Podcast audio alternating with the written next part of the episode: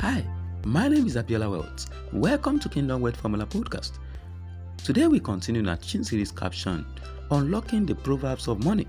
We are still looking at the proverb that says, Houses and riches are the inheritance of fathers, and a prudent wife is from the Lord.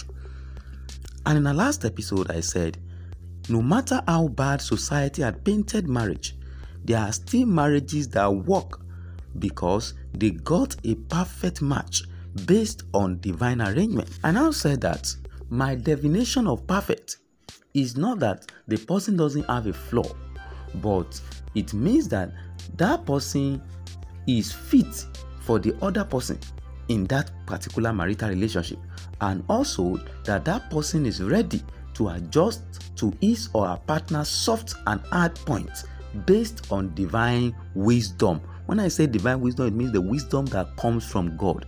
The wisdom that comes from God will help individuals in marriage to be able to work on themselves to suit partners' hard and soft points so that that marriage can work smoothly.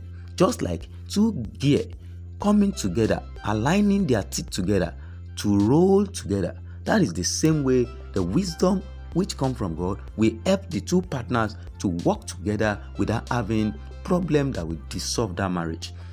Do you know that the major reason that we must consult God for a marital partner is that He knows more than we know. He can see to the deepest and minutest thing not visible to our own physical eyes.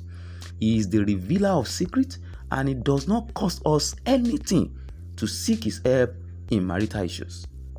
Those who have started a marital journey through divine arrangement by seeking God's counsel and are endowed with divine wisdom to navigate it, never lose sleep in marriage.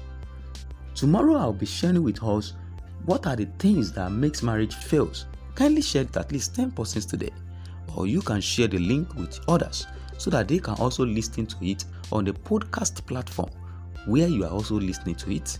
God bless you. Stay connected.